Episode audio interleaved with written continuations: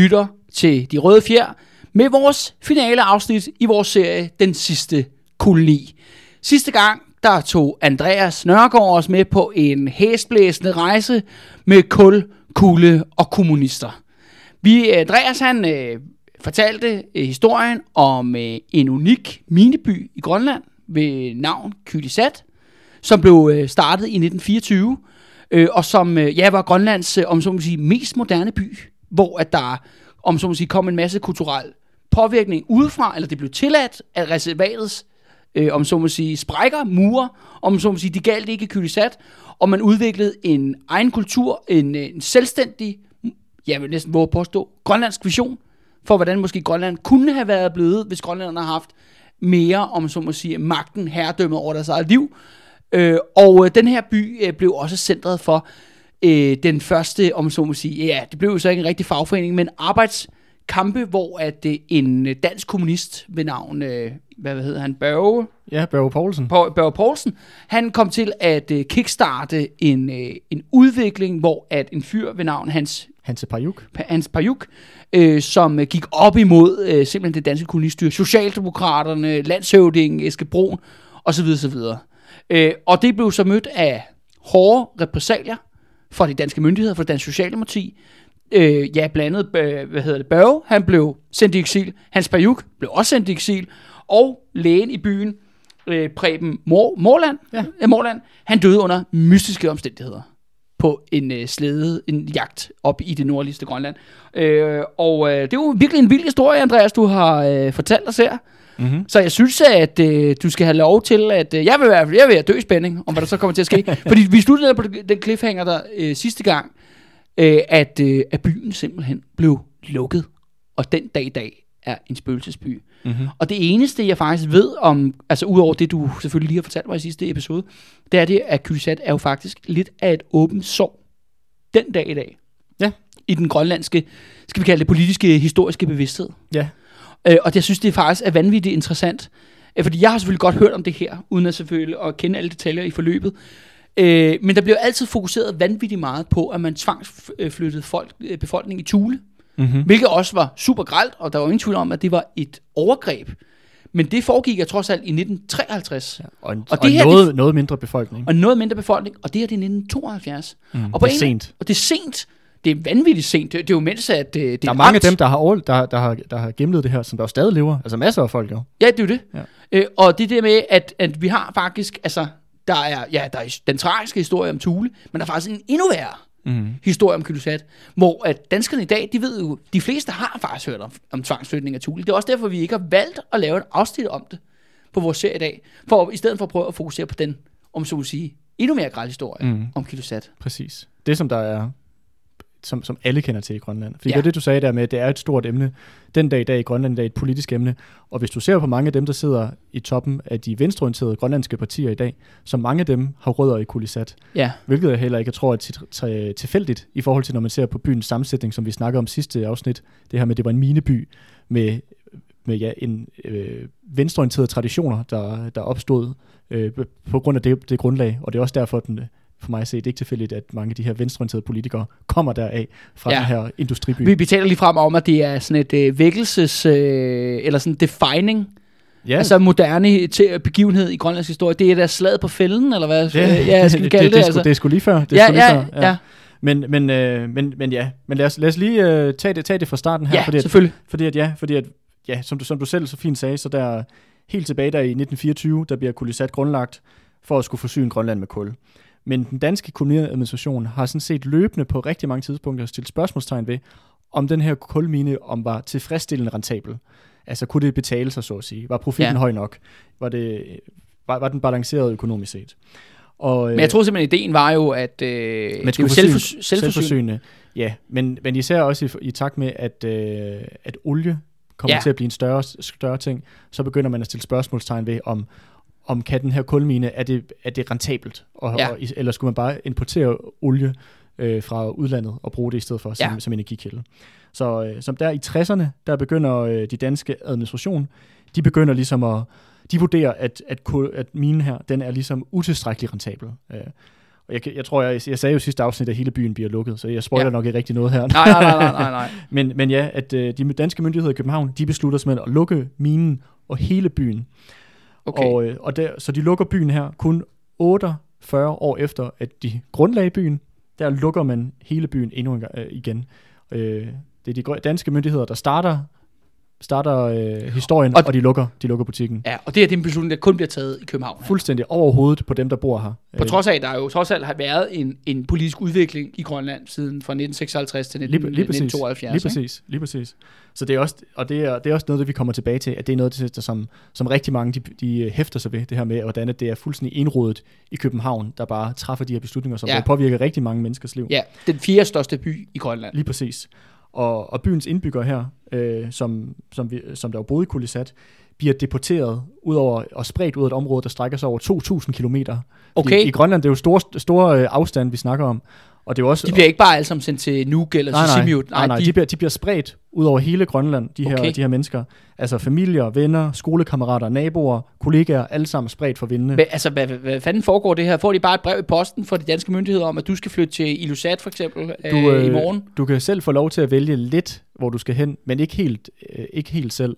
Og så samtidig, så er der jo øh, så er der mange folk, der, øh, hvad skal man sige, som der, som der måske har lidt familie et eller andet sted. Det kan være, de har en, en søn, som der Ja, er flyttet ja. til, øh, øh, hvad fanden ved jeg, øh, Narsak. Og så Ja, vil de ja. gerne flytte dertil. Men så, øh, søsteren har en god veninde fra skolen, der skal til Nuuk, så flytter hun med til Nuuk. Og, Og så, og så er der en, der ja. elsker sin hunde, men syd for Nuuk må du ikke bruge hundeslæder. Så, vil, så, når man så, skal, så er det så nord derfra, jeg skal, hvis det er. Og sådan, så hele, så hele de her samfund bliver ligesom splittet på kryds og tværs. Ja. Og sendt, øh, sendt også, man kan sige, der er ikke heller, de andre byer i Grønland er jo heller ikke så store, at de alle sammen vil kunne huse den fjerde største by. Det vil færre- hvad vil svare til, hvis hele Aalborgs befolkning flyttede til København. Det, Ja, ja, det ja, ja, ja, ja, okay. Altså, det vil, det vil jo heller ikke rigtig fungere. Nej, Øh, det er mange, der skulle også infrastruktur til her. Øhm, ja, men, men, men, i, men i forhold til det der med det her afstand jo, du skal jo forestille dig, at ja, som vi har snakket, at en by på størrelse med ja, Aalborg eller Randers eller sådan noget, bliver lukket, og så alle indbyggerne bliver spredt fra et, et areal, der svarer til fra, fra København i nord til Istanbul i syd. ja. Altså det er den afstand, som vi, som vi snakker om, øh, at det er, jo, det er jo enormt. Øhm, men Kulisat, som sagt, var ikke bare kun særlig, fordi det var størrelsen af byen, der blev lukket. Øh, det, som vi også snakker om i sidste afsnit, det var, at den, byen adskilte sig ja, økonomisk og socialt markant fra det resten af det grønlandske samfund, fordi det lige præcis var en industriby og Grønlands mest moderne by. Og, øh, og i dag der vil vi så diskutere historien om tvangsflytningen, den største tvangsflytning i hele Danmarks historien. Øh, og vi vil også komme ind på nogle af de her katastrofale konsekvenser, som den her øh, tvangsflytning de havde for de mennesker, som der, som der boede i byen, og hvem det er, der bærer ansvaret for den Ja. her beslutning. Øhm, Og så er vi jo næsten også op til, til moderne tid. Ja, ja, det er vi. Ja. Og ikke mindst, øh, fordi det jo lige præcis det, hvorfor det er, at den her beslutning havde så store konsekvenser for forholdet mellem Danmark og Grønland, og hvad den var med til at antænde af bevægelser. Ja. Men det, Om så at sige, fra hans side til Kulisat. ja, ja, Ja, ja, lige præcis. ja, ja. ja. Men, øh, men ja, allerede her i 1950, der begynder der rent faktisk at blive snakket i, øh, i øh, Grønlandskommissionen, altså det, der er blevet nedsat af, øh, vi snakkede lige om det før i sidste afsnit med Hans Edetoft, den der Grønlandskommission, Ja, som er sådan et, et regeringsorgan, der bare sådan, deres, de skal bare skabe deres version af mo- et Grønland. og assimilere Grønland, Grønland, præcis. fuldstændig ind i Danmark. Det er det, der er Præcis. Grønlandskommissionens øh, Opgave. job, opgave. Lige præcis. Og de begynder så ligesom at diskutere det her med, det kan godt være, at vi skal lukke Kulisat, eller i hvert fald lukke minen, og så, øh, og så, og så flytte indbyggerne på en eller anden måde. Øh, men, øh, men, men ja, og, og den, den beslutning bliver især taget ud fra det her rationale om, at den vision, Grønlandskommissionen har for et fremtidigt Grønland, det er et Grønland, der har en, øh, et erhverv, og det er fiskeri. Okay, Og det, og det betyder, at alle investeringer i fremtiden, de skal kanaliseres ind i fiskeriet, og derfor skal du også have flyttet folk hen så det er sådan lidt reservatet 2.0 det her. Ja, ja bare, altså, bare, bare nu med, bare med, nu med fiskekutter, ja, ja, i stedet for ja, med ja, nu, kajak og droppet, nu spyd. droppet sælerne, nu er det fiskene. Nu er det fiskene, ja. ja, ja. Så og man sige, det, logikken er jo, at du skal udnytte det her produktionsapparat, du har købt med de her øh, fiskekutter og de her øh, rejefabrikker og hvad ved jeg. Ja, Royal Greenland, Ja, som præcis, præcis, lever ja. i bedste velgående den og, det, dag. og den her produktion, du har investeret i, skal jo udnyttes maksimalt. Og derfor Ja. skal du også have så meget arbejdskraft hen i de centre som overhovedet muligt. Og øh, så det er, ligesom, øh, det er ligesom det, der er ideen i, øh, øh, hvorfor det er, at du gerne vil øh, hvad hedder det, luk, luk, my, luk byen og, og fjerne befolkningen og flytte dem over til de andre centre her. Øhm, og jeg, vi nævnte jo ham her, vicedirektøren for Grønlandsstyrelsen sidste afsnit, ham her Eske Broen, som du kaldte sådan en ene, Enevældig, den enevældige konge, Konge. for besættelsen, ikke? Lige præcis. Og det var ham, der i sidste afsnit øh, forhandlede med Hanse Pajuk og fyrede øh, Børge, øh, Børge Poulsen. Så han er ligesom, han har Han, han nogle... gjorde det, hvad enevældige konger gør Præcis, bedst. ja. Og, han, og han spillede ligesom, øh, han, han havde nogle nederlag, kan man sige, i, Ja. ja. øh, i Kulisat her. Og han spiller også en, en central rolle i at udvikle øh, Grønlandskommissionens anbefaling om at lukke Kulisat. Nå, Og, øh, han er simpelthen hovedarkitekten han, bag han, det her. han, er, han er i hvert fald en af dem. Og jeg tror måske, det er nok for meget at sige, at hans anbefaling kun er farvet af hans had til minearbejderne i byen. Men jeg tror det sådan, er nok hjulpet. men jeg tror sådan, Ja. ja. uden at kunne sige for meget om ham, jeg tror han er en af de der sådan lidt stolte byråkrater, der ikke rigtig, han, han, han husker sådan nogle ting der. Alle sådan nogle nederlag, dem øh, skriver ham ned i en blå, en eller anden bog. Ja. Og så når, der sker, når han får muligheden for at, at tage sin hævn, så kommer det.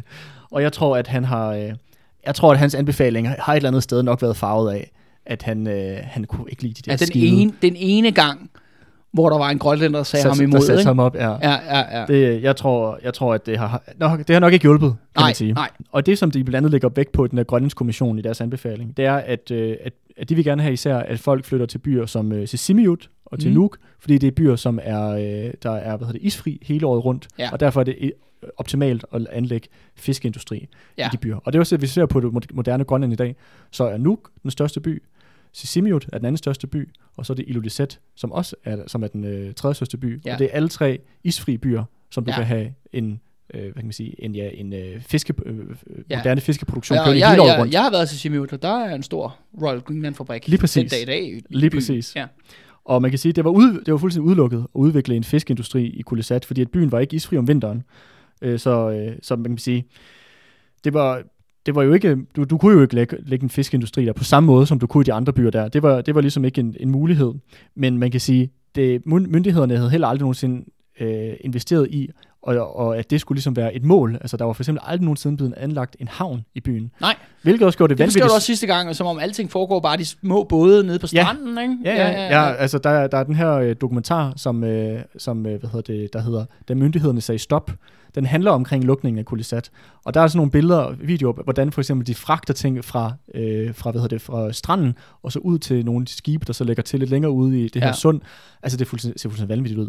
Altså du har en, øh, sådan en form for, jeg ved ikke, hvad man kalder det, en eller anden form for sådan øh, lille øh, container-agtig lignende båd, øh, som, har en, øh, som har en eller anden form for sådan, så en lav bund, Ja. og så den bliver så skubbet op på stranden, og så øh, kommer der en bulldozer, og, og trækker den lidt ind på land, eller skubber den ud igen, hvis det er, okay. Den skal ud. Og så er der sådan en slæbebåd, der slæber den ud til et andet større skib, der ligger derude. Okay. Og det er sådan alt, det er sådan en kul, Meget besværlig proces. vanvittigt besværlig proces. Ja. Men myndighederne har aldrig investeret rent for at anlægge en havn i Kulisat. Man kan jo sige, hvis de havde lavet en havn, kunne det måske, det kunne måske hjælpe noget på en eller anden måde. Men altså, der har ligesom også været noget neglect på en eller anden måde, at byen er blevet forsømt på nogle områder. Det er en- den, den her socialdemokratiske fantasi, eller forestilling om, hvordan fremtidens Grønland skulle skabes, den dømte ligesom Kulisat til døden. At den Kulisat Ja. fandtes, kunne ikke eksistere ind i den her socialdemokratiske drøm om, hvordan at Grønland skulle blive den her fiske øh, eksporterende nation, som det var det hele samfundet var bundet op omkring.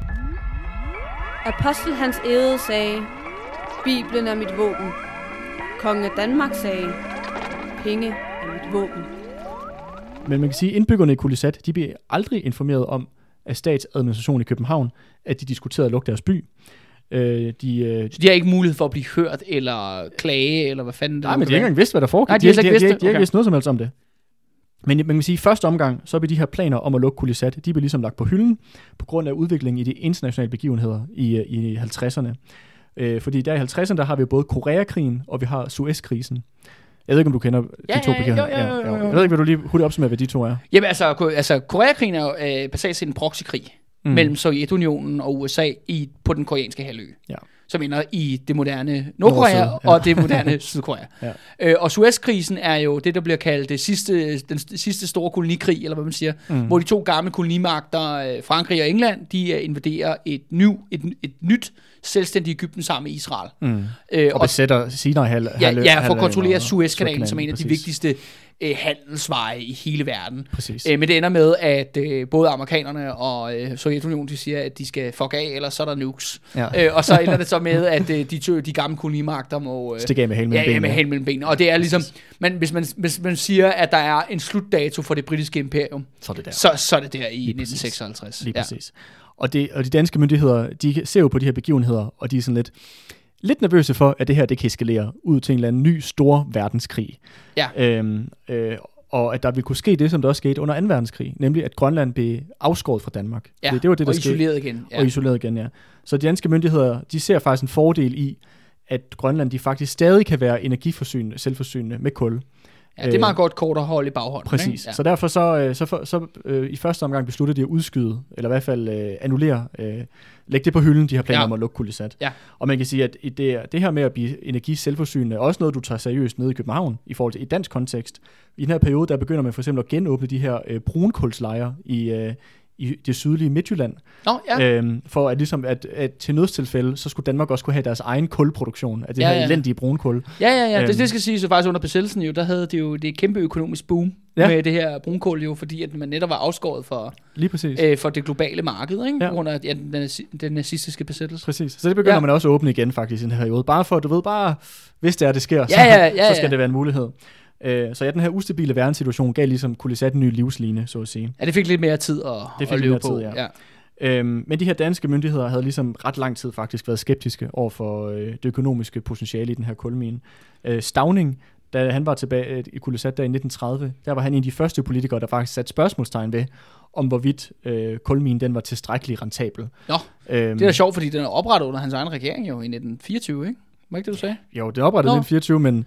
Altså, så er der gået seks år, og sådan, så, ah, Ja, men jeg, Ja. Ved, jeg ved ikke, hvad, hvad Stavning, om han, det gør han var fuld den dag, I don't Ja, know, altså, da, da den skulle oprettes. altså, jeg ved det apropos, ja, nå, det, kan, det kan da faktisk lige fortælle jo, at øh, på den der turné, han tog på i 1930 jo, det han gjorde hele vejen jo var, at han drak op kap med ham, der skulle blive til Frederik 9. og, og prins Knud. altså Frederik 9. det er Margrethes far, ikke? Ja, ja, ja. Øh, og efter sine går historien på, at det var Stavning, der vandt. Okay, Men yes, ja, så det kan godt, måske det er i forbindelse med det, at han, han, han, han, han har glemt, han har glemt, at han har oprettet minen, og så, Ja, ja, så, går Hvad er det penge, det lort? Ja.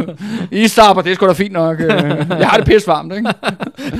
det er derfor, han har det så varmt. Ja, at ja, vi er jeg har en ordentlig alkoholkoger, ikke? Ja.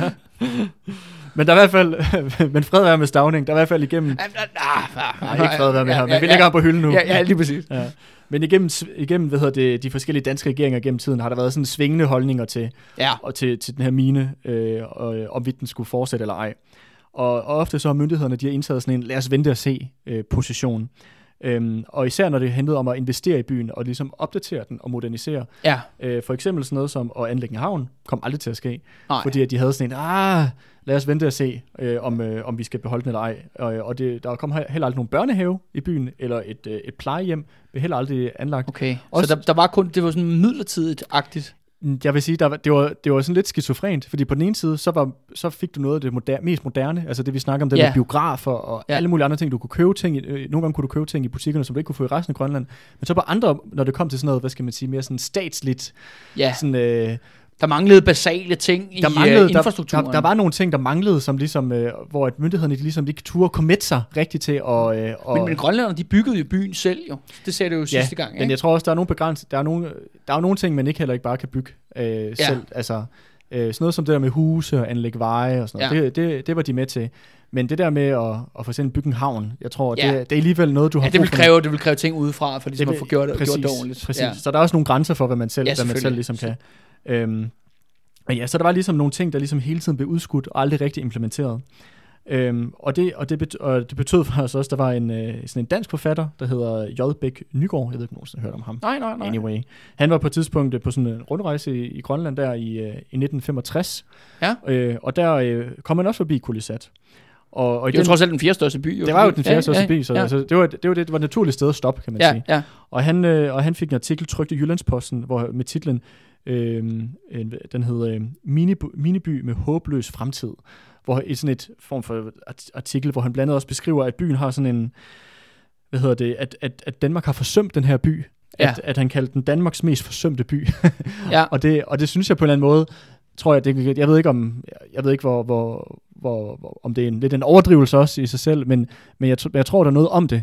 Det her ja. med, at der, at der var ligesom nogle ting, der manglede, hvor man godt kunne mærke, at det her, der er en by med den størrelse, der skulle have været nogle, nogle statslige udvikling, der ligesom skulle have fulgt med på en måde, og at der var nogle ting, der bare ikke blev opdateret, ikke blev moderniseret, Ja. i takt med, at byen sådan set stadig Og, var og, og, det, og, som, by. og netop det der med pointen der, Danmarks mest forsømte by, fordi mm. Grønland er et dansk amt. Ja, ja, præcis. Da, da, Grønland er fuldstændig indlemmet i Danmark, så det er faktisk et, ja, en dansk opgave. Ja, ja, om så vil præcis. sige, at Ja, ja. det er fikset det sådan er jo noget. det samme, hvis det hedder Jørgen, eller Sæby, eller hvad fanden ved jeg. Ja, ja, altså, ja, ja, Det falder ja. tilbage på danske Ja, myndigheder. ja, det er jo ikke ligesom i dag, ligesom hvor, at, øh, hvor de ligesom lidt er I adskilt. armslængde. Ja, ja, hvor der er selvstyret, og så er der øh, i Danmark, ikke? Altså, det, Præcis. det er jo, her er der jo ingen skillelinjer Nej, med, nej. hvordan det foregår. Nej, nej, altså, altså. præcis.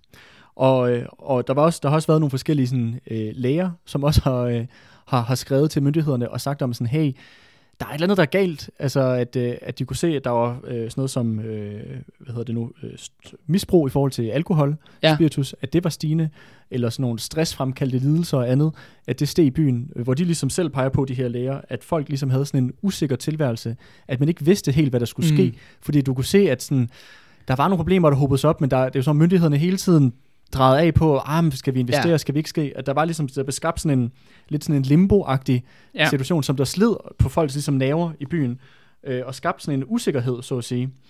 Øhm, men det, som der er fucked os, det er på det her tidspunkt, hvor ham her, jeg har allerede glemt hans navn, ham her øh, forfatteren, Nygaard. Nygaard, ja, Ja. ja. da han er på besøg i, i Kulisat her i 65, der har, øh, der har Grønlandsrådet, som er et, et, også et andet dansk institution, der har med Grønland at De har gøre. været utrolig flittige til at opfinde alle mulige byråkratiske organer. Og jeg, jeg kommer til at sige, altså, der kommer flere forskellige organer. Ja, ja, ja. ja. Men de, basalt set, de er alle sammen det samme. Det er den danske stat, der har nogle folk, nogle embedsfolk, der sidder og bestemmer, hvad der skal ske. Ja. Altså, så Ja. fuck, det er lige hvad de hedder. Men når vi når til 65, så er det Grønlandsrådet, som der bestemmer, hvad der skal ske i Grønland. Og på det tidspunkt har de faktisk allerede bestemt, at Kulisat den skal lukke. Men de har aldrig nogensinde informeret beslu- bef- befolkningen i byen om den her beslutning. Ja. Og det er alligevel på det tidspunkt, der er det kun syv år til, at hele byen den bliver rømmet. Ja. På det her tidspunkt, der var der ikke nogen, der vidste, at det bare var et spørgsmål om at ligesom sætte datoen for, hvornår var det sådan, okay. Okay. det ligesom skulle ske. Øhm, og der er, en, øh, der er også en interessant historie, hvor der er sådan en social øh, konsulent fra Nuuk, som der besøger Kulisat, øh, også her omkring på det tidspunkt. Og han ligesom også ser, hvordan den her by den ligesom befinder sig i en eller anden form for limbo-agtig situation. Øhm, og der er de her sådan, sociale problemer. Øhm, og, øh, og han, han, øh, han opdager ligesom, at når han snakker med folk, at, øh, at, at han opdager, at folk ikke ved, at byen ligesom skal lukkes. Og det ved han, ham der specialkonsulen, for han er en del af statsbyråkratiet. Og, Ja, ja, han Jamen, har set en rapport, han har ikke? set en rapport der, så han, han bliver ligesom overrasket, sådan, hvor, Ja. hvorfor har der ikke nogen, der har fået noget at vide, Ja. at den her by ligesom skal lukkes. Så han kontakter øh, Grønlandsministeriet, som også er endnu en anden styrelse, Ja, ja, ja, ja, ja. Øh, så og ligesom gør opmærksom på, at befolkningen har, altså de er ikke informeret om den her beslutning, der er truffet, og han øh, opfordrer dem altså til at, at orientere befolkningen Ja. øh, om den her beslutning, for ligesom at komme den her tvivl til livs, altså give noget klarhed til de her folk om, hvad skal der ske med jeres by, ja. Hvad skal der ske med jeres fremtid, øhm, og han foreslår blandt andet, at myndighederne de kan lave sådan en øh, brochure, eller sådan et eller andet informationsmøder, og alt muligt, for ligesom at skabe noget klarhed, men der sker ingenting overhovedet. Myndighederne de ignorerer de her henvendelser, øhm, og, øh, og, og hvad kan man sige, de danske myndigheder lader altså bare befolkningen her i Kulisat leve den her uvidshed, øh, på trods af, at de jo sådan set for lang tid siden har bestemt, hvad der skal ske med byens skæbne. Ja. Og det er jo vanvittigt, øh, hvad kan man sige, uansvarligt, Ja. må man sige, Ja. og, og kynisk. Ja. Også bevidst. Og vanvittigt, fuldstændig Ja, bevidst. ja, altså fordi Ja. ellers, ellers ville det jo ikke gået så lang tid. Det er jo ikke, Nej, nej.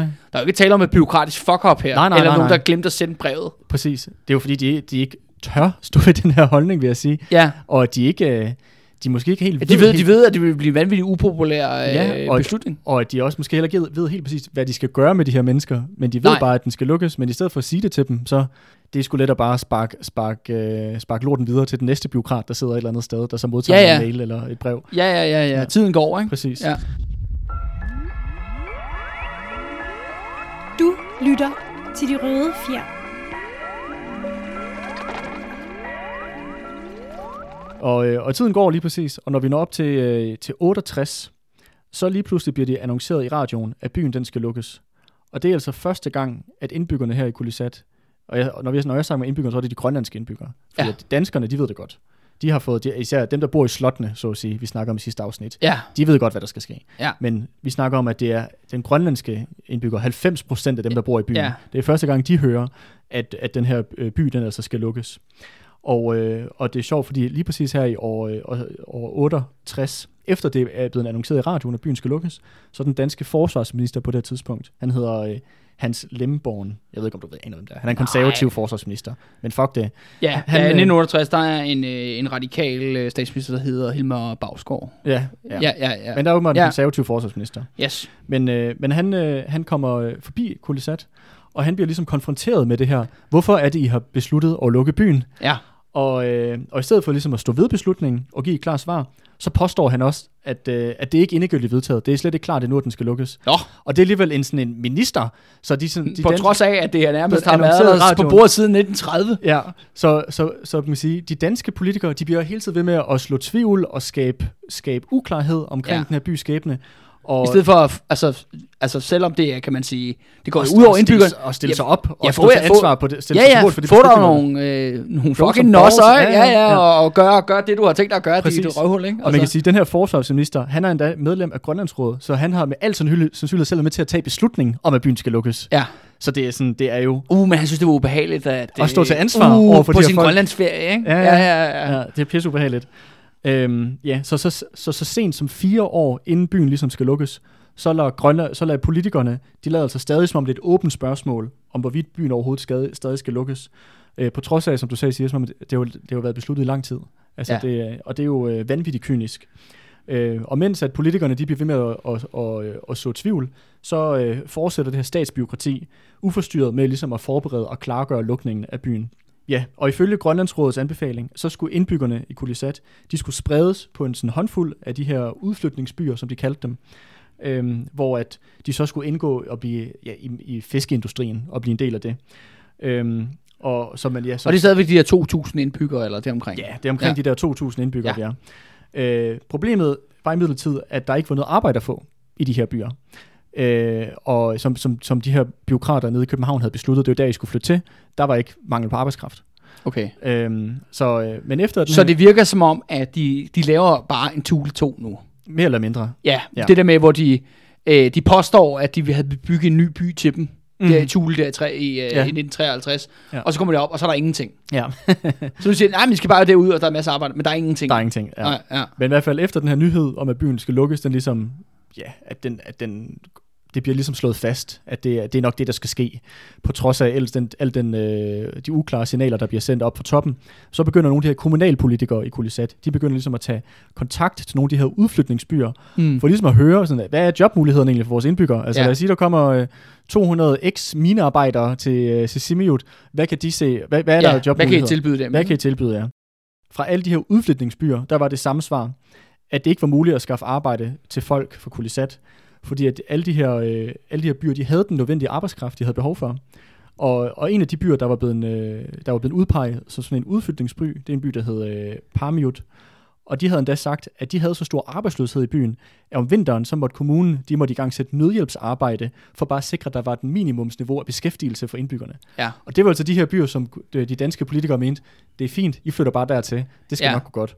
Så altså, jeg ved ikke, hvad for en, om, hvad for en eller anden vrangsverden, de der, øh, de der byråkrater i København, de levede i, men de har i hvert fald ikke haft nogen som helst idé om, hvad situationen rent faktisk var i Grønland på det tidspunkt. Og de her øh, kommunalpolitikere i Kulisat, de skrev også nogle advarsler til Grønlandsrådet om, øh, at, der, at prøv at høre, der er et eller andet, der, der vi går en katastrofe i møde, altså hvis Mm. det er, at øh, vi bare fortsætter med det her. Og det blev ligesom bare affaret og ignoreret, og, øh, og ja, der blev aldrig taget stilling til nogle af de her klager, eller øh, bekymringer, som der ligesom kom fra, øh, fra Kulisat. Det blev ligesom tid ihjel. Det, man skulle nærmest forestille sig, at de her myndigheder i København, de havde besluttet sig, at der skal ikke komme noget, der skal... Den her plan, den skal bare den skal bare hamres igennem, uanset hvad. Der er ikke, noget, der skal, nu er ikke nogen, der skal komme og kaste grus i maskineriet, Nej. så at sige. Men hvad, altså, hvad er dit indtryk, Andreas? At det, er, det bare, altså, er det bare groft, hvad hedder det, inkompetent, øh, inkompetence fra deres side? Eller altså... Det er altså, sgu et godt hvor- spørgsmål. Hvor, hvorfor, hvorfor det her cirkus? Eller sådan, du ved, ikke? Ja, jeg, jeg, jeg tror ærligt talt, at de der politikere, de ved... Eller er de pisselig glade? Eller, sådan, Jeg eller tror- de tror, de kan slippe afsted med det? Eller jeg tror sådan, lidt en blanding af det hele. Ja, Men jeg tror virkelig også, at det der med, i forhold til, at, at politikerne, der er ikke nogen, der tør stå ved det, der er sådan her beslutning, fordi de ved, det er pisse, det er vanvittigt øh, politisk sprængfarligt i Grønland, Ja. og virkelig upopulært. Og så er der alligevel så stor enighed om det politiske i Danmark, ja. at, at uanset selv, selv hvis den ene eller den anden regering ikke tør stå ved det, så statsbyråkratiet, de skal nok bare fortsætte Ja. med det alligevel. Og det er også noget, man ser, at hver eneste gang, at politikerne bliver konfronteret trådet med, så, bliver de, så peger de på embedsværket og siger, at men det er embedsværket, der er dem, der har truffet beslutningerne. Ja, Og når der så folk, de retter sig mod embedsværket, så siger de, at det er politikerne, der har truffet beslutningerne.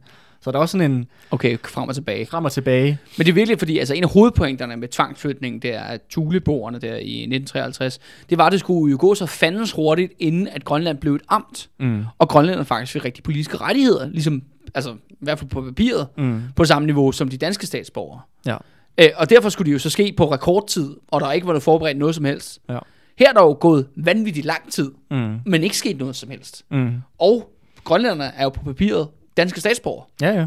Altså, ja, og kan stemme til folketingsvalg osv. osv. Men, Men men ja, det virker som om, at det, ja, jeg, jeg, jeg, jeg må være deres far skyldig. Og jeg tror, det er også en af de ting, som der er rigtig mange for det er, også folk, der... kontro- det er jo kontroversielt at lukke en kæmpe arbejdsplads og en hel by, Ja, ja, det er mere kontroversielt. helt, et helt samfund. Og jeg tror også, det er det, som... Det vil, altså, det vil du aldrig kunne gøre i Danmark. Eller, sådan, eller i hvert fald ikke, altså, du Uden stor protest. Ja, uden kæmpe protester, ja. ja. Ja. Men jeg tror altid også, at der er mange, det er mange af de her spørgsmål, som der er rigtig mange fra Kulisat, der også har haft. Ja. For, og, de har heller, og den dag i dag har de ikke fået svar på de her spørgsmål. Nej. Om hvorfor, og af hvem, og af hvilke årsager og andet. Men altså nogle af de her sådan, officielle årsager, der kom til, hvorfor det var, at Kulisat skulle lukke. En af de ting, det var for eksempel det her med, at minen den ikke var tilstrækkeligt rentabel. ja. Man kan sige, ja, okay, fred være med det, jeg ikke mener, at den er rentabel nok. Men det er den danske stat, der har oprettet den her by, Mm. og det er den danske stat, der er den største arbejdsgiver i byen. Hvis du vælger at lukke den arbejdsplads, har du så ikke også en forpligtelse til at finde andre indkomstveje for de mennesker, Ja. der så bor der. Ja. Det, det, det vil jeg mene, Ja. at det kan du ikke bare på den måde øh, tør, tør af dig. Øhm, ja, og mine blev sat op til ligesom at ja, styrke den danske kontrol, Præcis. altså økonomiske kontrol med, Præcis. med de grønlandske kolonier. Ikke? så, jeg, så jeg vil sige, på den måde, den, det argument, den, den falder tilbage på den danske stat. Det må Ja. være deres opgave. Ja. Så er det andet, vi... Og der, jeg tænker på, at der må der være anden minedrift ja, ja, øh, sikkert. rundt omkring Gr- Grønland, så tænker du, det er oplagt at bruge den ekspertise, man ja, har, ja. hvis, Men- hvis det absolut skulle lukke. Hvis det Altså, absolut skulle lykke, præcis. Ja. Så er det det andet argument, der man hører. Det er det der med, at, det er, at den ikke kunne fungere som en sådan fiskeby, på grund af, at du havde det der, du har ikke, du har is, du har, du har ikke isfri år, hele året rundt. Ja. Men hvis man ser på den grønne befolkning, så halvdelen af den grønne befolkning bor i, øh, i, i byer, der ikke har isfri vintre. Nej, Så det er jo, som man kan sige, der er jo masser af byer rundt omkring Grønland, der, der ikke fungerer som, som fiske, der ikke kan fungere som fiskehavne. nej. Hvorfor så ikke også lukke dem? Altså sådan Ja, men problemet er med Kylsat, som du snakker om i sidste episode, jo, at den har jo netop sin egen selvstændige karakter. karakter og kultur, Mm. og den har et rygte som en kommunistræde, ikke? Ja, så det er noget andet. Ja. Og det er nemlig også det, der bringer til, til ja, og det er nemlig, jeg tror nemlig også, der er, der er noget ved, at der er også et had i det politiske system til den Ja. ja. by, på en anden måde end alle mulige andre byer i Grønland. Øhm, Det minder mig faktisk lidt om, øh, da vi lavede rivalerne der, om BRV's lukning. Ja. Altså, forstår du, mener? Der var også en, altså okay, det var så godt nok en topmoderne industrivirksomhed, Mm. men der var jo usigeligt meget had jo i det politiske system i Danmark mod BRV, Mm. fordi det var en kommunistræde, og rigtig Mhm. mange strækker, og Ja. alt muligt andet havde sit udgangspunkt der, Mm. at BRV var sådan en urocenter i København, ikke? Det var Mm. ligesom, det var den tækkende bombe Præcis. øh, under de københavnske arbejdspladskvarterer, og Kylsat har jo lidt haft den samme Mm. funktion af mit indtryk, vi har hørt. Altså, jeg har Ja, sagt, ja. det er dig, der er eksperten på den her historie her, Ja, ja. men det er, Men det er nok- lidt det, jeg sådan hørte dig sige. Ja, men jeg tror, det er, jeg tror sådan set sikkert, det er rigtigt nok. For jeg synes i hvert fald bare, mange af de argumenter, man hører, der har været talt, som de danske myndigheder har brugt for, hvorfor de lukkede den, jeg synes, det er nogle, nogle dårlige argumenter. Ærlig, Ja. ja. ær, ærligt talt. Det, Det holder jeg- ikke randen, du. Det holder sgu ikke retten. Ja, og så det her sidste argument også med, at man siger, at man har behov for den her arbejdskraft i de her... Men det havde man så tydeligvis fiske- Det har man jo ikke. Det er Nej, nej, nej, ja, ja, så det ja. der, det der, det der fuldstændig, øh, det der pure opspind, altså, det, øh, det passer ikke en skid. Danmark er en lille, ubetydelig og besønderlig selvglad nation.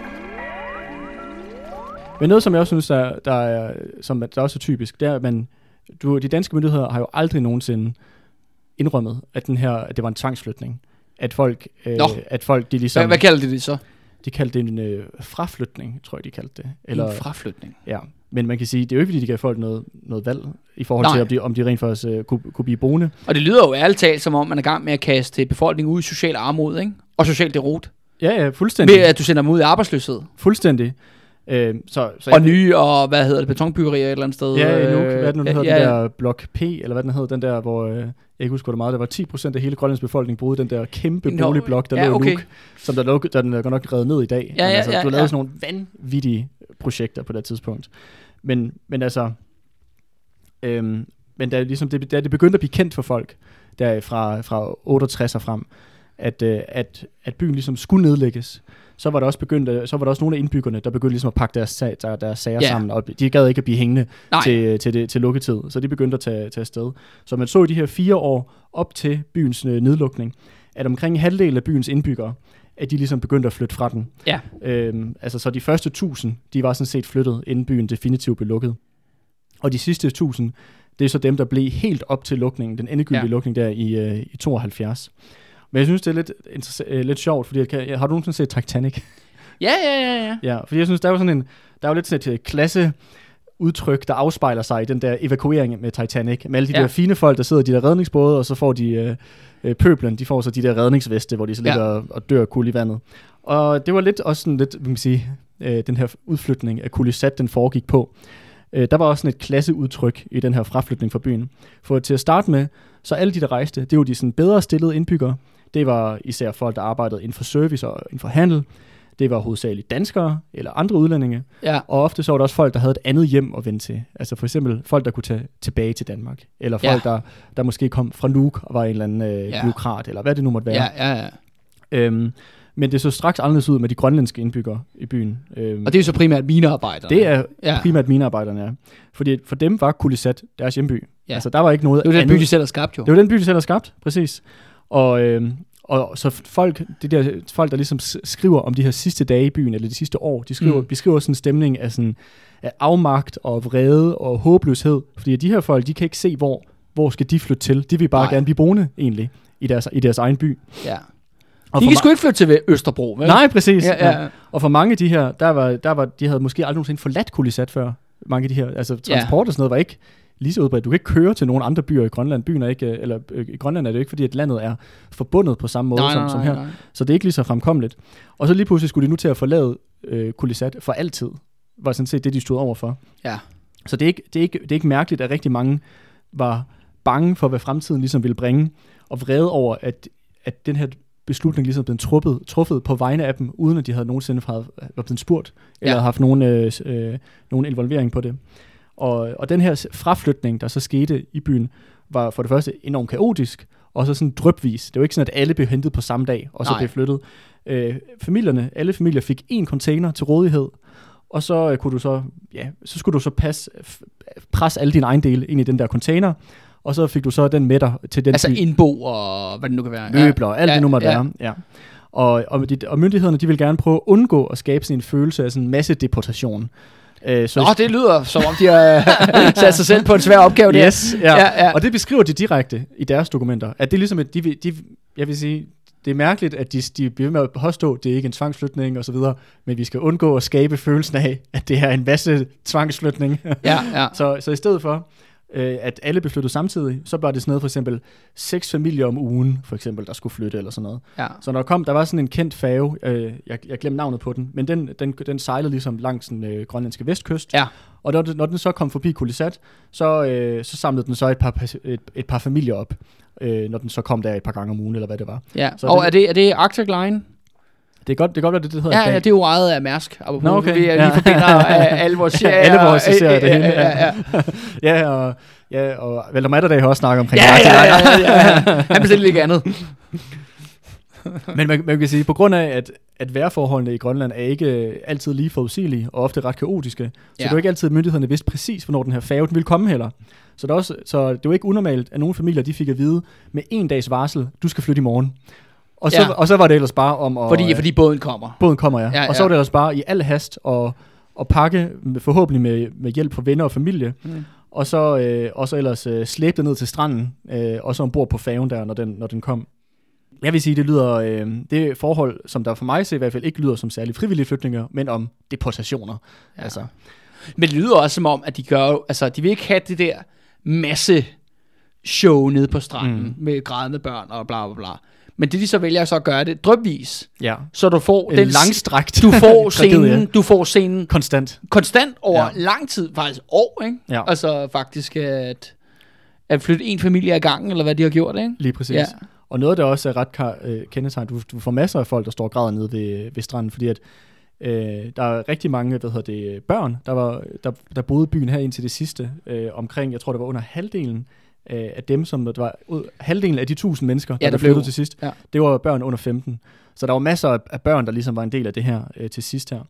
Og, øh, og på trods af, at, at, øh, at de var ret små, da den her lukning skete, så er der rigtig mange af dem, hvor det har sat sig tydelige spor. Altså den her dag Ja, ja. var noget, man husker. Ja. Øh, og, øh, og Det er jo traume jo, ikke? det er traume, Ja, ja, ja. ja. Og, jeg, og jeg har faktisk jeg har tre øh, sådan vidneudsagn, hvad man skal kalde det, beretninger fra tre børn, der oplevede den her fly, øh, flytning her. Ja, som højst sandsynligt er i live i dag. Jo. Ja, jamen, de lever alle sammen. Ja, ja, ja. Ja, og jeg, jeg tænker, jeg vil bare lige læse dem op Ja. ja. for dig, bare, bare for at få, få et indtryk af, hvordan var det at opleve den her øh, flytning her for de her børn her. Øh, og der er en, der hedder Amalie Seb, øh, som var 6 år, da det var, de skulle flytte fra byen, og hun siger, hun husker, at familien skulle overnatte et sted langt fra deres hus, og så skulle de pludselig rejse. De kom ned til prammen, som skulle føre dem ud til kystpassagerskibet Kununguak. Det er så, det, var, det er så åbenbart det, der hedder et passagerskib mm. der. Hun forstod ikke, hvad det, gik, hvad det gik ud på. I første omgang troede hun, at de skulle ud på en udflugt og blev glad. I næste øjeblik blev hun bekymret, fordi hendes forældre så meget triste ud. Men her kommer, her kommer den næste. Han hedder Ejner øh, Lindenhan, og han var 8, han er 8 år, da det foregår. Mens de stod på stranden og ventede på prammen, kom en storfanger forbi med sine hunde. Han skød dem alle og lod dem ligge, så bølgerne kunne tage dem. Så gik han grædende derfra.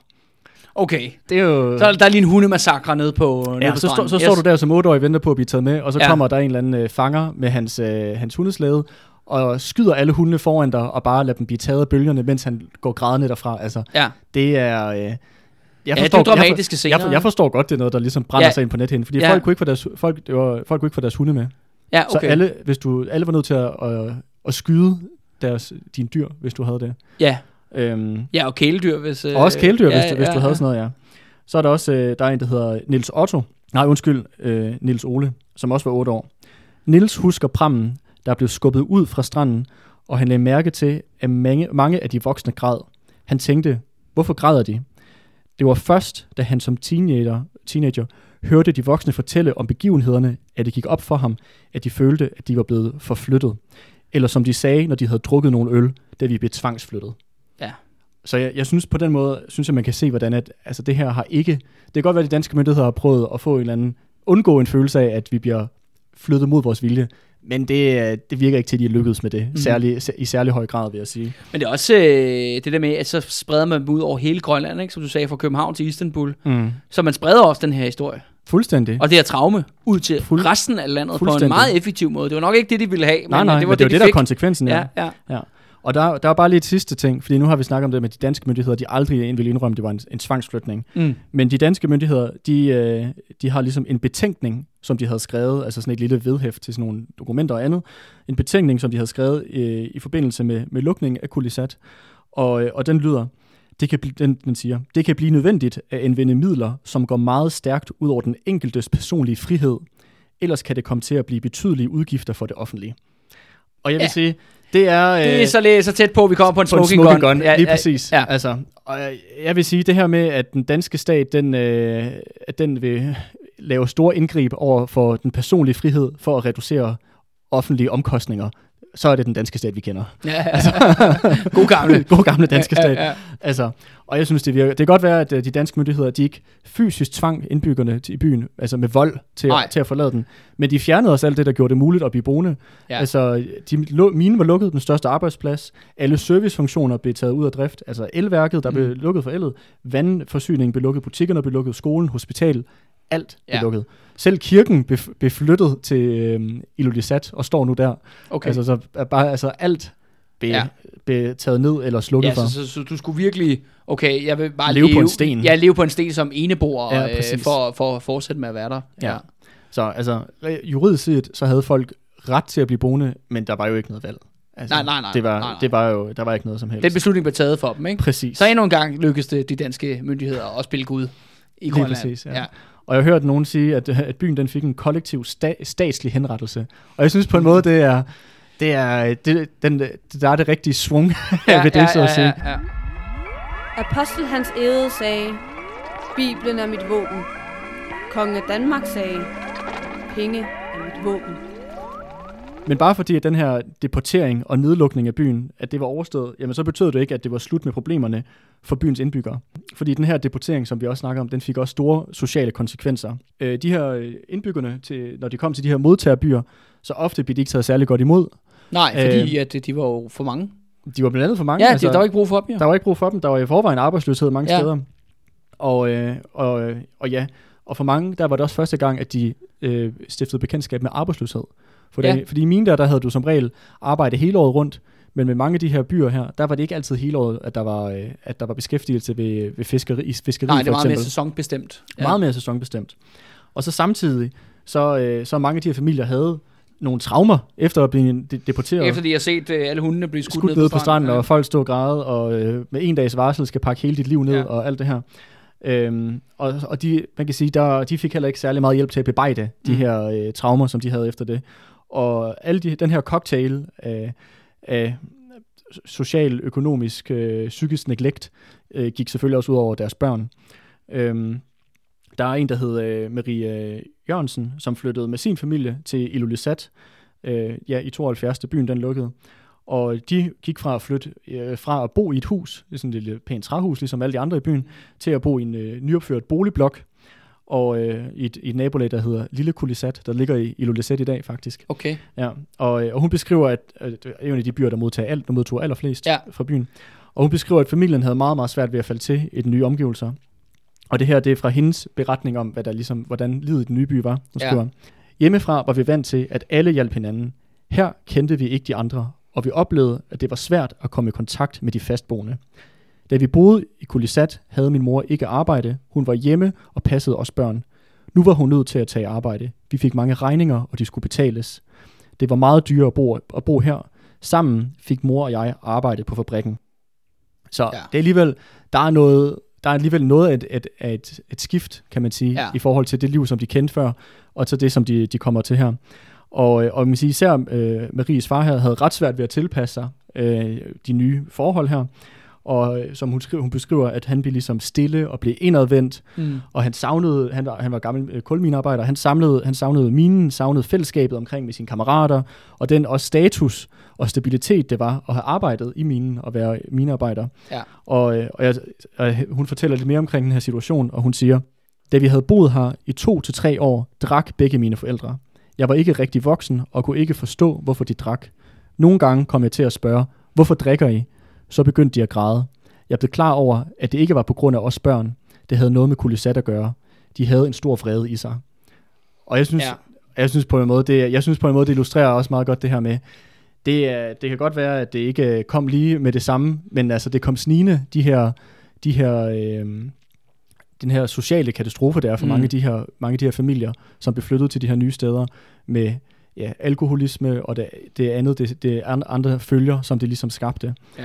Og jeg tror, at den her Maries historie er så en af dem, der tilfældigvis er blevet dokumenteret, ja. men det er jo ikke fordi, at jeg tror, jeg Og kan, oversat til Og oversat til dansk, ja. ja, ja. men det er jo på ingen måde enestående. Altså Nej. Hendes historie her, altså det er, det, er den, det er den skæbne, som rigtig mange familier Ja. ja. fra Kulisat ligesom har været igennem. Men det tror jeg også er været en af hovedpointerne for mig i hvert fald ved at konstruere det her antijubilæum, ikke? Det var det der med, at det har konsekvenser, mm. når man leger Gud. Mm. Og det er jo ikke fordi, det fratager alle mennesker på nuværende tidspunkt et eget personligt ansvar eller noget. Men det nytter fandme ikke noget at benægte Nej, nej. Danmarks involvering i det her. Og tro, at, det er, at de to ting ikke hænger sammen. Mm.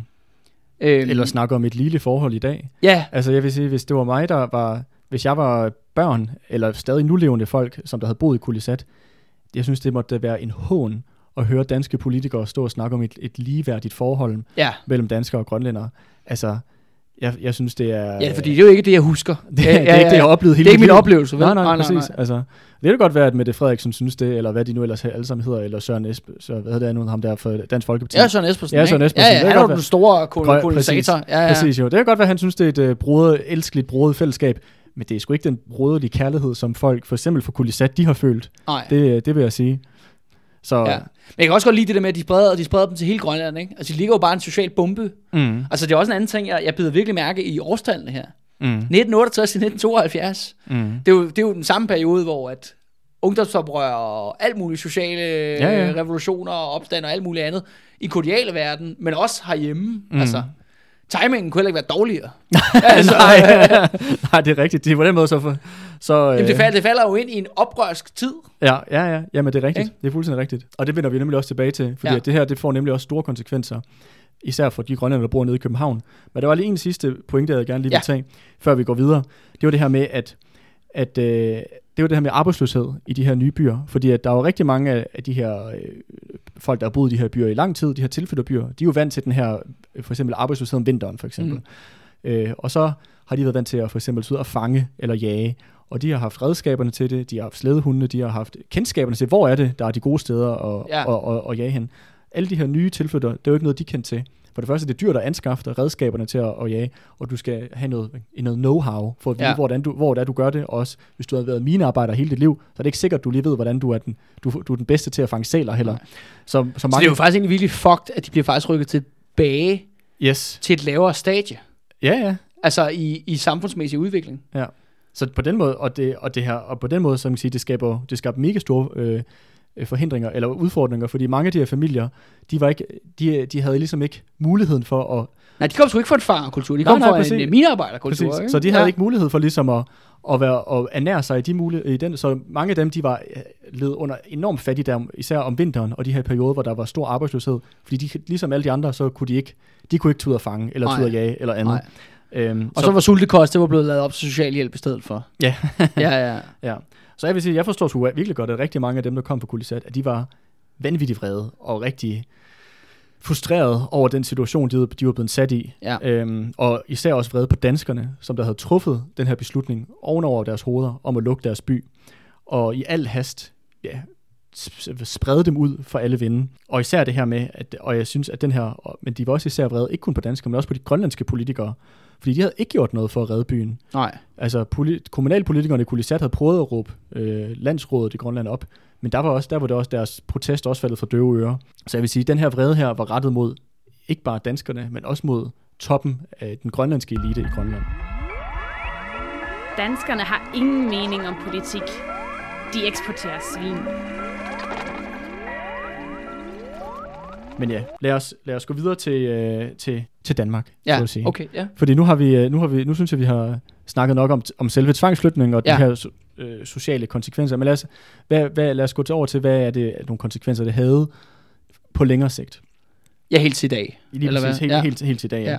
Fordi at vi havde lige præcis, øh, vi snakkede om, at der var nogle, øh, nogle, øh, nogle unge grønlændere, som der på den her tidspunkt boede og studerede i København, Ja. hvor de også var udsat, eller ikke udsat, eksponeret for nogle af de her idéer, der ligesom var på det tidspunkt. Socialistiske idéer, maj 68 i Frankrig, Ja, de her ja. koloniale revolutioner rundt omkring i Afrika, Ja, ja, Asien og andre steder. Vietnam alt sådan noget, ikke? Vietnam, ja, lige ja, præcis. Ja, Og, og der var rigtig mange af de her øh, unge, øh, der boede i, øh, i København, som der synes, øh, det var øh, det var sgu alligevel øh, over grænsen, eller det var fandme Ja. groft, at, ja, øh, ja. at, øh, at, hvad hedder det, at øh, de danske myndigheder på den her måde øh, lukkede en hel by i Grønland, og på den her måde over hovedet på folk, og, og spredte dem ud på, på alle vinde. Øh, og, øh, og der var den her vrede imod, imod den politiske elite i Danmark, det politiske system, men også mod det her, ja, de her grønlandske politikere, som der ligesom havde, øh, der havde bare, der bare havde ladt det ske. Øhm, så, så den her, de her mange af de her øh, grønlandske unge, de øh, begyndte sig at organisere sig blandt andet omkring en gut, som der hedder Akaluk Lynge. Jeg ved ikke, om du har hørt det navn før. Øh, Han er, ja. han er forfatter og politiker. Han lever også stadig. ja, han lever stadigvæk, ja, ja, ja, ja. Han har været med til at grundlægge øh, IA, altså det der parti ja. Inuit Ataqatigiit. Jeg mener, han, har han ikke en prestigepost i sådan noget øh, Indigenous People Jo, råd i FN eller jo, sådan noget, det skal- mener det skal nok Nå, passe. det, det må Ja. sgu ikke hænge mig op på. Nej, men i hvert fald ham her, Ja. ja. ham her Akaluk Lynge, han begynder ja. at være en af de her studerende i København, der begynder at organisere de her, eller bliver et omdrejningspunkt, vil jeg sige, Ja. for de her grønlandske stu- studerende, der bor i København.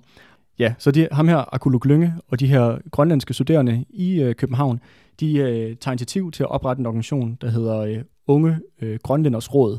Ja. Og det er, ja, det er en, en organisation, der er lavet i, i en afvisning både af den danske kolonimagt, som de for, for dem at se har fuldstændig overtrådt alle grænser for, hvad der er acceptabelt i forhold til det her med lukning af Kulisat. Og samtidig så er det også øh, dannet i opposition til den politiske elite i Grønland, som for dem at se bare sidder og, og blåstempler og legitimiserer alt det, Ja. som kolonimagten i København foretager sig. Ja. Så det er en, jeg vil sige, det er en af de her ting, som jeg vil sige, man skal se dem som de, de hører mere til den her antikoloniale bevægelse, end det normale politiske system i Danmark, hvis man skal sammenligne det med sådan Ja. politiske partier. Og jeg kan også godt lide de der grønlandske politikere, de fungerer bare egentlig som forstanderskaberne. Ja, ja. Som Johannes Ring satte dem op, ikke? Og så kalder Præcis. vi dem andre ting, og bla bla bla, stemmeretten bliver lidt udvidet, men det sker sådan nogenlunde det samme, der sker, ikke? Præcis. Ja, de har jo ikke været, øh, de har sgu ikke tegnet sig en profil, som du ved. De har ikke været nogen, der har gået op mod ud, altså den danskernes Nej, nej. handlen og, Nej, nej. og gøren og sådan nogle ting. Og det griner, der var faktisk nogle, øh, der var på et tidspunkt nogle øh, sådan danske, øh, jeg ved ikke, top embedsfolk, sådan noget, der på et tidspunkt udtalte sig om det her med lukning af kulisat, og hvor de sagde, at hvis øh, landsrådet der i Grønland, som er bestået af grønlandske politikere, Ja. hvis de havde sat sig imod lukning af kulisat, eller bare stillet sig kritiske, jamen så som minimum ville den danske stat være nødt til at genoverveje det, eller i hvert fald sådan forsvare Ja. ja. det på en eller anden måde, Ja, men med høj sandsynlighed ville de også være nødt til at afblæse det. ja. Altså, så det er, men de havde, de havde ikke, de var bare... Så Johannes Ring, han havde klappet sig i sine små hænder øh, ja, ja, hele vejen. satan. Ja, ja.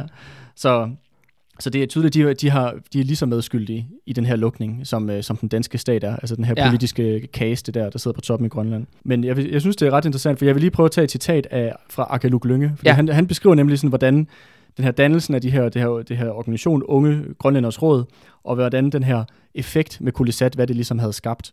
Hvor han siger, lukningen af byen skabte en politisk bevidsthed hos grønlænderne. Øhm, man så det som en beslutning, der var taget hen over hovedet på os.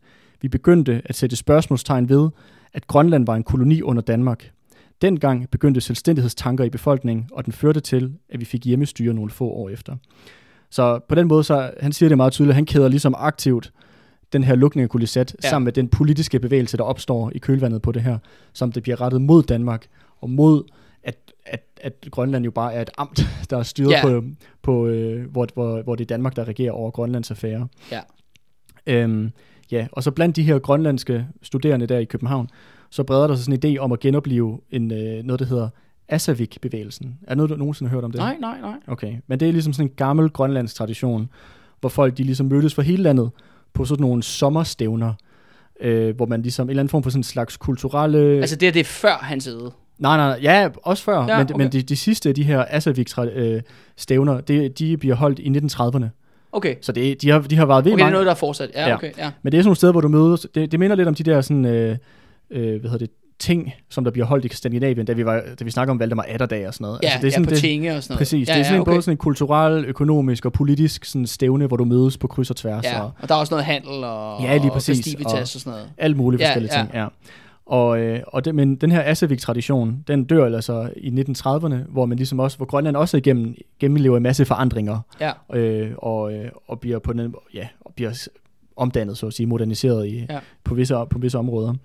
Øhm, men de vil ligesom genopleve den her, nye tradi- den her gamle tradition, men de vil gøre det på et nyt sådan antikolonialt indhold, så Ja. at sige. De vil give det noget nyt indhold. Og, og den her første Asavik, sådan stævne sammentræf, de holder, det er i byen, der hedder Narsak, Mm. noget i Sydgrønland, og den bliver holdt i, øh, i 76. Men den næste, de holder året efter, den bliver holdt i den nedlagte mineby Kulisat, i 1977. i 1977, ja.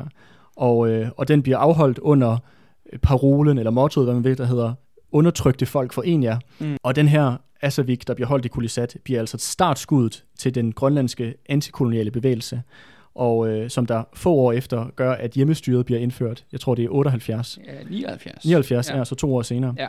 Øh, så jeg, jeg vil sige det her med, at hvis man ser på udviklingen i Grønlands politik, og hvordan det ligesom ser ud i dag, og dens forhold til Danmark den dag i dag, så vil jeg sige, at lukningen af Kulisat var ligesom en, den gnist, eller den dråbe, eller den tilfældighed, ja. hvad man vil kalde det, som der ligesom fik bæret til at flyde over, Ja. og ligesom fik de her ophobede frustrationer over hu- 300, næsten 300 års øh, dansk øh, dominans, så at sige, fik det til at blive ud i, i, i lys lue, og, den her, og det skabte den her politiske nye bevidsthed og den her protestbevægelse i Grønland. Og at man kan sige, at Grønland, de var jo ikke uvandt til, at lukninger af bygder og byer og andet. Ja, der blev skaltet og valtet med dem. Præcis, ikke? det var Ja. ligesom sket før, men det er jo som om, at det her med, med, med kulisat, det var ligesom, det var et skridt for langt. Det var, Ja. noget, det var noget, det var, øh, det var, det var, det var for meget, så at sige. Og det der med, som du også sagde, du spredte hele befolk, du spredte indbyggerne for kulisat over hele Grønland, og så du tog også bare den der historie med den øh, fuldstændig øh, øh, arrogante lukning af byen, Ja. og spredte til, for, til alle, Ja. alle indbyggere Så i uanset hvad myndighederne sagde, så vil det andet, den anden historie, Præcis. det andet narrativ vil altid være der, fordi der vil altid være en i byen, som havde oplevet det. som havde oplevet det på Ja. egen krop. Ofte flere, Ja, ofte ja. flere folk, ja.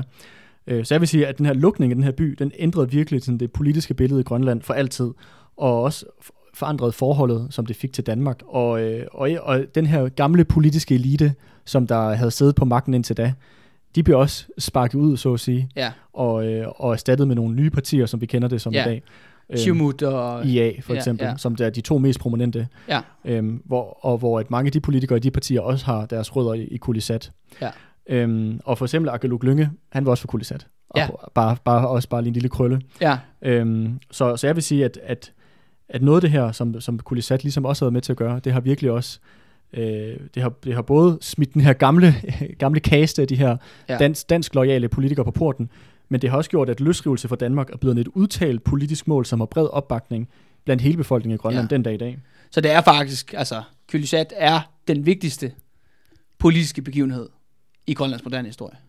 I hvert fald i forhold til, der, til Danmark. I forhold, Ja. I forhold til deres koloniforhold, øh, dansk imperialisme i landet. Ja. Så vil sige, det er en skældsættende begivenhed. Ja, Altså, de ja det, er jo, det er svært at se hjemmestyret og selvstændighedsbevægelsen, uden at snakke Præcis. om Kylysat. Præcis. Jamen, det, her, det, er nyt, Det er- det, det, jeg siger det her, fordi Ja. det, her, det er nyt Ja. for mig. Jeg vil sige, at det her det er fuldstændig smeltet sammen. Ja. Altså de her ting her. Altså IA, som der sidder på magten i dag, altså har, øh, har hvor, med, hvad hedder det, øh, landstyreformand, det er jo, øh, det er jo øh, Mute B. Ede, han er jo fra IA. IA bliver grundlagt på den her anden Asavik, der bliver holdt i Kulisat. ja, okay. Altså, Så partiet har simpelthen sin... Rødder dertil, Ja, ja, altså. rødder, ja. og øh, så jeg vil sige, at altså, ja, Kulisat er, du kan ikke trække det ud af historien om, det moderne historie omkring Grønlands øh, selvstændighedsbevægelse og moderne politik. Øh, hele Grønland, siden hjemmestyret blev indført, der har det været Siumut og IA, der skiftevis har siddet på magten i landet, Ja. hvor Siumut har siddet på magten i alle perioder på nær to, to valgperioder. Ja. Og de partier, de kommer ud af den her protestbevægelse mod, øh, hvad hedder det, mod, mod det danske kolonistyre. Ja. Så jeg vil sige, det har jo, det har jo været, det har jo markeret hele Grønlands moderne eksistens. Ja. Den, den her øh, konsekvenserne af den her begivenhed, og de bevægelser, som det satte i gang. Så jeg vil sige, hvis man skal, på den måde vil jeg sige, at Kulisat, nu startede vi med Hans Ede, Ja. og jeg vil sige, at Kulisat, at har det været det her, det her overgreb, hvor de danske myndigheder, de gik for langt.